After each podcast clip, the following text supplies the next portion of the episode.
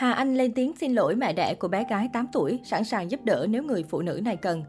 Liên quan đến bài đăng gây phẫn nộ khi bàn luận vụ việc bé gái 8 tuổi bị dì ghẻ bạo hành, mới đây Hà Anh chính thức đưa ra phản hồi. Sau khi tìm hiểu kỹ hơn về sự việc và mẹ đẻ của bé VA, Hà Anh đưa ra lời xin lỗi. Cô đồng thời gửi lời chia buồn tới mẹ đẻ bé, xin phép xóa bài đăng gây tranh cãi của mình để tránh gây thêm tổn thương đến người phụ nữ này. Ngoài ra, siêu mẫu cũng sẵn sàng hỗ trợ giúp đỡ mẹ đẻ bé VA nếu người phụ nữ này cần. Trong 2 ngày nay, tôi cũng tìm đọc thêm những thông tin về hành trình của mẹ bé khi bị tách rời khỏi bé. Thấy chị thật đáng thương khi cảm thấy bất lực không giúp được con. Là người mẹ, tôi tin chắc chị đã và sẽ luôn bị dằn vặt bởi điều này. Tôi đã từng đặt những câu hỏi hoài nghi về việc vì sao người mẹ lại không thể đến tìm con hay can thiệp người bố. Nhưng đọc bài báo mới nhất thì thấy rằng hai con người kia thực sự thủ đoạn và mất hết nhân tính, Hà Anh bày tỏ. Chân dài 8X cũng nói thêm, tôi chân thành chia buồn với chị và xin lỗi vì đã có những nghi ngờ đối với chị và sẽ xóa status này trước để tránh gây thêm tổn thương cho chị. Nếu chị cần bất kể sự giúp đỡ nào, đừng ngại liên lạc với tôi. Là mẹ của một bé nhỏ, tôi hiểu rằng hành trình phía trước của chị không chỉ là tìm lại công lý cho bé A, mà là sống khỏe và mãnh liệt để chăm sóc và nuôi nấng cho em của bé A. Có vậy bé A mới yên tâm chị nhé, thương. Trở lại diễn biến cũ, vừa qua Hà Anh khiến dư luận xôn xao khi có bài đăng bàn luận sự việc bé gái 8 tuổi bị dì ghẻ bạo hành đến tử vong.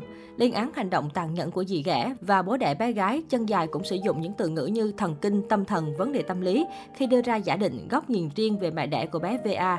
Tuy nhiên, bài đăng của Hà Anh đã vấp phải nhiều ý kiến trái chiều, đa phần đều lên tiếng chỉ trích, không đồng tình với những lập luận của chân dài. Họ cho rằng cô đã vô tình hướng dư luận về phía người mẹ, làm lợi cho hai kẻ trực tiếp liên quan tới cái chết của cháu bé. Thậm chí một tài khoản mạng còn tự nhận là người nhà của mẹ bé VA yêu cầu Hà Anh xóa bài.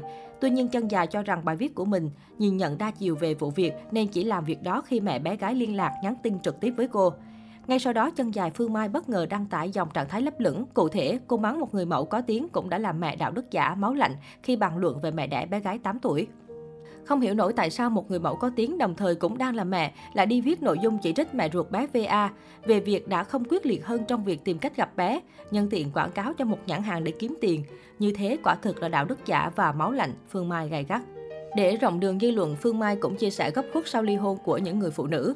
Không chỉ bị mất quyền nuôi con, những người mẹ này còn rơi vào hoàn cảnh bị nhà nội cấm cản, phải khổ sở tìm mọi cách để được gặp con. Từ những sự việc mắt thấy tai nghe, Phương Mai xóc xỉm. Hoàn cảnh của chị rất khác khi chị không cưới người chồng có quyền, tiền đủ để bắt nạt được chị.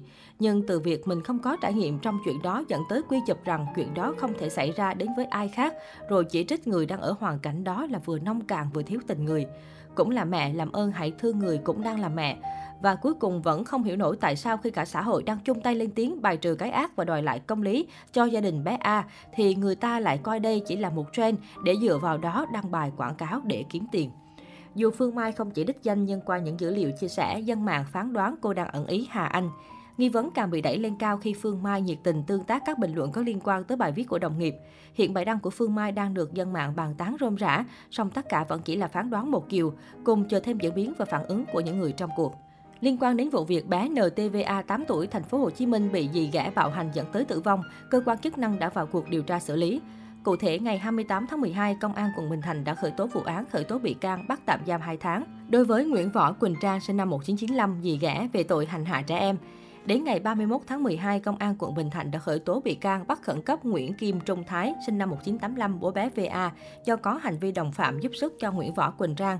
Ngày 1 tháng 1 năm 2022, Cơ quan Cảnh sát điều tra Công an quận Bình Thạnh đã chuyển toàn bộ hồ sơ vụ bé gái 8 tuổi bị bạo hành tử vong lên văn phòng Cơ quan Cảnh sát điều tra PC01, Công an thành phố Hồ Chí Minh tiếp tục điều tra xử lý.